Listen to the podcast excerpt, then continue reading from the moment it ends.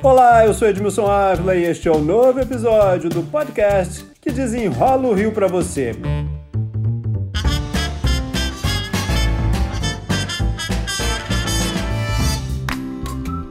Poluição marinha, gente.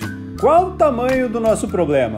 O projeto Ilhas do Rio está fazendo uma campanha de conscientização sobre o que descartamos no lixo e o que tem aparecido no mar. Para desenrolar o assunto, a minha convidada é Bruna Duarte, que faz parte do projeto Ilhas do Rio, a quem eu já agradeço pela participação. Vamos começar falando aí do tamanho desse problema do lixo marinho? Sim, o problema do lixo marinho, né? Hoje a gente, o problema do lixo em geral, a gente tem um grande desafio à humanidade que é a gestão do nosso resíduo, né? A gente tem uma estimativa que anualmente a gente produz 1.3 bilhões de toneladas de resíduos sólidos urbanos. No caso do lixo que chega ao, mar, a gente tem uma estimativa que 8 milhões de toneladas de plástico chegam aos oceanos todos os anos. Né? É um volume muito grande de plástico. A maioria desse plástico são embalagens, sacolas, garrafas, enfim, o plástico descartável, né? O plástico que a gente tem que reaprender a utilizar para evitar que ele chegue no mar, porque o dano é enorme. Não dá para fechar os olhos que esse é o problema produzido por nós, né? Sim, impactando o meio ambiente, mas ele também impacta a economia e a saúde humana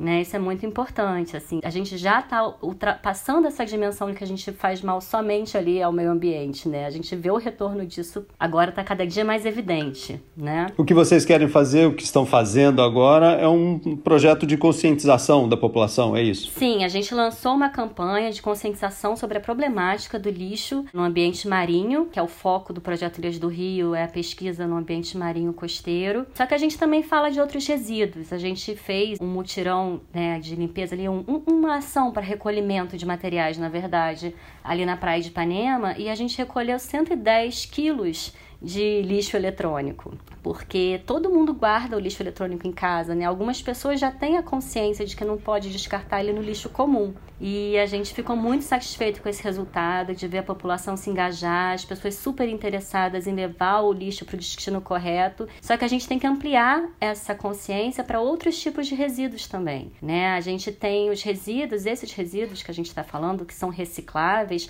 eles não podem mais ir para o aterro sanitário ou para os lixões que infelizmente infelizmente ainda existem aqui no Brasil. A Brelp ela estima que 50% do lixo que chega ao aterro sanitário ele poderia ter sido reciclado. E a gente fica gerando lixo nessa quantidade progressiva, né, que não para de aumentar. E a gente definitivamente tem que parar com isso, rever as nossas atitudes, rever o nosso consumo, entender que somos responsáveis pelo lixo que geramos a partir do nosso consumo e encaminhá-los da maneira correta.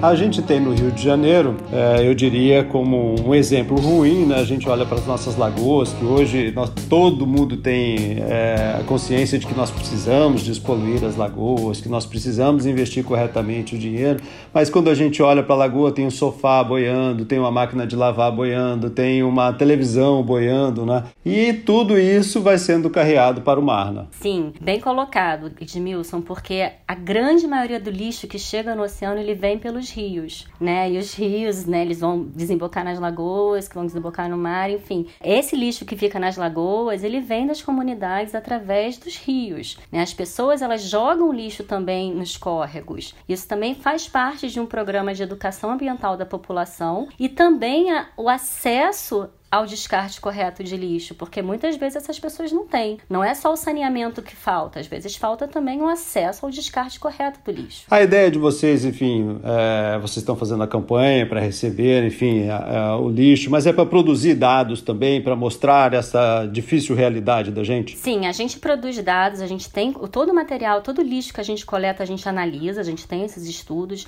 Ao longo desses últimos 10 anos, a gente já coletou mais de uma tonelada de lixo que a gente retirou da natureza natureza. As nossas ações elas são concentradas nas praias aqui né, em frente às ilhas Cagarras e também no fundo do mar ali nas ilhas Cagarras, em toda essa área do santuário ecológico aqui que pega ali a Praia Vermelha, né, na Urca. Toda essa área agora foi nomeada recentemente como um Hope Spot por uma ONG internacional, a Mission Blue, como uma área de muita relevância ambiental para conservação ecológica. E a gente trabalha nessa área toda. Então a gente tem coletado muito lixo do fundo do oceano e também das praias. E a gente percebe que a grande maioria do lixo é plástico, né? Também a gente infelizmente coleta muita bituca de cigarro, que as pessoas, é, os fumantes, eu acho que eles não fazem por mal, imaginam que é só um papel, que é biodegradável, mas infelizmente não é. É super tóxico, super poluente. E a gente usa esses dados para as nossas campanhas de educação. O que, que mais tem surpreendido vocês nesse lixo? Nesse último agora, nesse último mutirão, como a gente estava coletando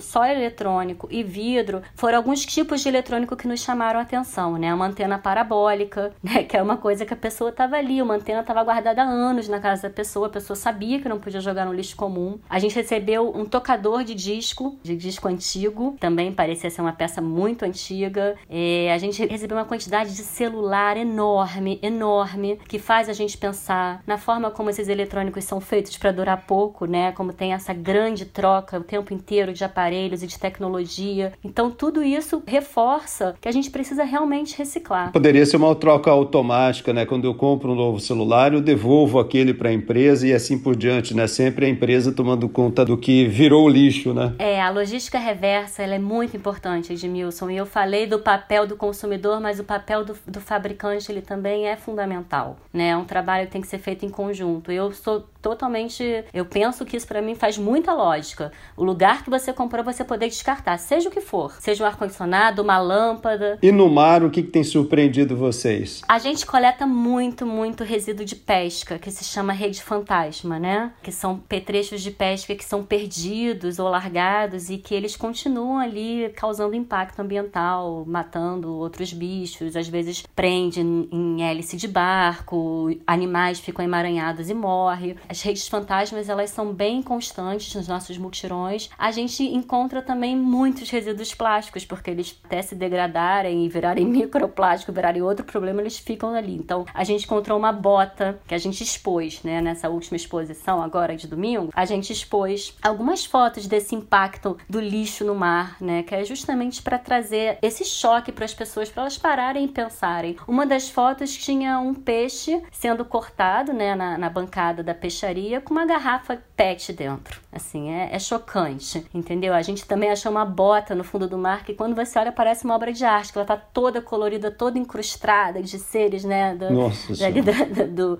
do, do, do, ambiente bentônico, mas ela é um super poluente, ela tá lançando toxinas, né? Pneus também, a gente encontra muito pneu, é super comum. Barbeador, preservativo. A gente encontrou um, um, um gravador um gravador de cassete né? Isso deve ter pelo menos uns 20 anos, né, no fundo do mar. Isso é importante para mostrar, né, que o que a gente produz ainda vai ficar anos e anos e anos a fio ali poluindo, né? O projeto Ilhas do Rio, ele nasceu para produzir dados, é isso? Isso, o projeto Ilhas do Rio, ele nasceu junto com a unidade de conservação do Mona Cagarras. As ilhas do arquipélago das Cagarras, aqui no Rio de Janeiro, viraram uma unidade de conservação em 2010 e até então pouco se sabia da biodiversidade que tinha ali. As pesquisas ainda eram muito pulverizadas, então a gente montou um projeto chamado Projeto Ilhas do Rio, o Instituto Mar Adentro montou esse projeto com um grupo de pesquisadores envolvendo as principais universidades e institutos de pesquisa do Brasil mesmo, não só do Rio de Janeiro, para fazer esse levantamento da biodiversidade marinha e terrestre das ilhas. E foi assim um profundo estudo de dois anos. A gente levantou mais de 600 espécies, catalogamos, publicamos livros e a gente fornece todo esse dado da pesquisa, desse levantamento, para os órgãos públicos, né, para contribuir com as tomadas de decisão, com as políticas públicas. A gente trabalha em parceria com o ICMBio, que é o órgão gestor aqui da Unidade de Conservação do Monacagar a gente faz parte de vários conselhos ambientais, a gente também trabalha com outros órgãos e a gente fornece os nossos dados. A gente produz ciência para governança, para que os órgãos públicos possam utilizar e fazer as melhores escolhas.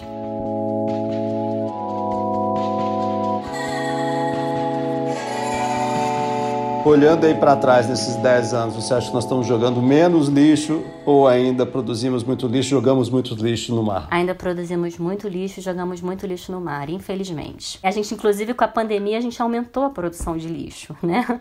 E o descarte continua é, muitas vezes impactando o meio ambiente. Nós temos agora uma que a gente pode chamar de janela aí de oportunidade, né? Depois do leilão da SEDAI, tem uma obrigação aí de investimento de 250 milhões nas lagoas e também na Baía de Guanabara, né? Que deve ter um reflexo na nossa orla. Você acha que este é o momento da gente, da população toda, ajudar, além de ajudar, mas de se conscientizar deste trabalho de jogar menos lixo e também de, de fiscalizar, né? Sim, com certeza. É uma oportunidade, é um momento muito bom, é um momento de mudança, né? A gente tem tudo para melhorar nosso saneamento, né? A gestão das nossas águas e a população ela tem que acordar. E a gente vê que ela, assim, a gente tem uma participação muito grande da sociedade. A gente costuma fazer eventos na orla, em lugares de passagem, com público grande. A gente vê um interesse muito grande da população. Ao mesmo tempo que o lixo ele segue aumentando, também dá para dizer que a população está cada vez mais consciente e mais engajada. Falta uma consciência um pouco maior na questão do consumo, da gente conseguir compreender como que o nosso consumo impacta diretamente no meio ambiente, né, que faz parte das nossas escolhas. Cada vez mais a gente tem opções de produtos sustentáveis, de produtos com menor impacto. Quando você opta por um produto desses, você está abrindo mão de produzir uma embalagem de plástico. Você usar um canudo por 3 minutos não compensa ele durar 400 anos, sabe? É uma coisa assim. Então a gente tem que abrir mão de uma comodidade, então a gente precisa ampliar essa consciência. Bruna Duarte, do projeto Ilhas do Rio. Muito obrigado pelas explicações aqui. Obrigada a você, Edmilson. Este podcast foi editado e finalizado por Lucas von Seehausen. E eu, Edmilson Ávila, toda semana desenrola um assunto aqui para você. Até o próximo.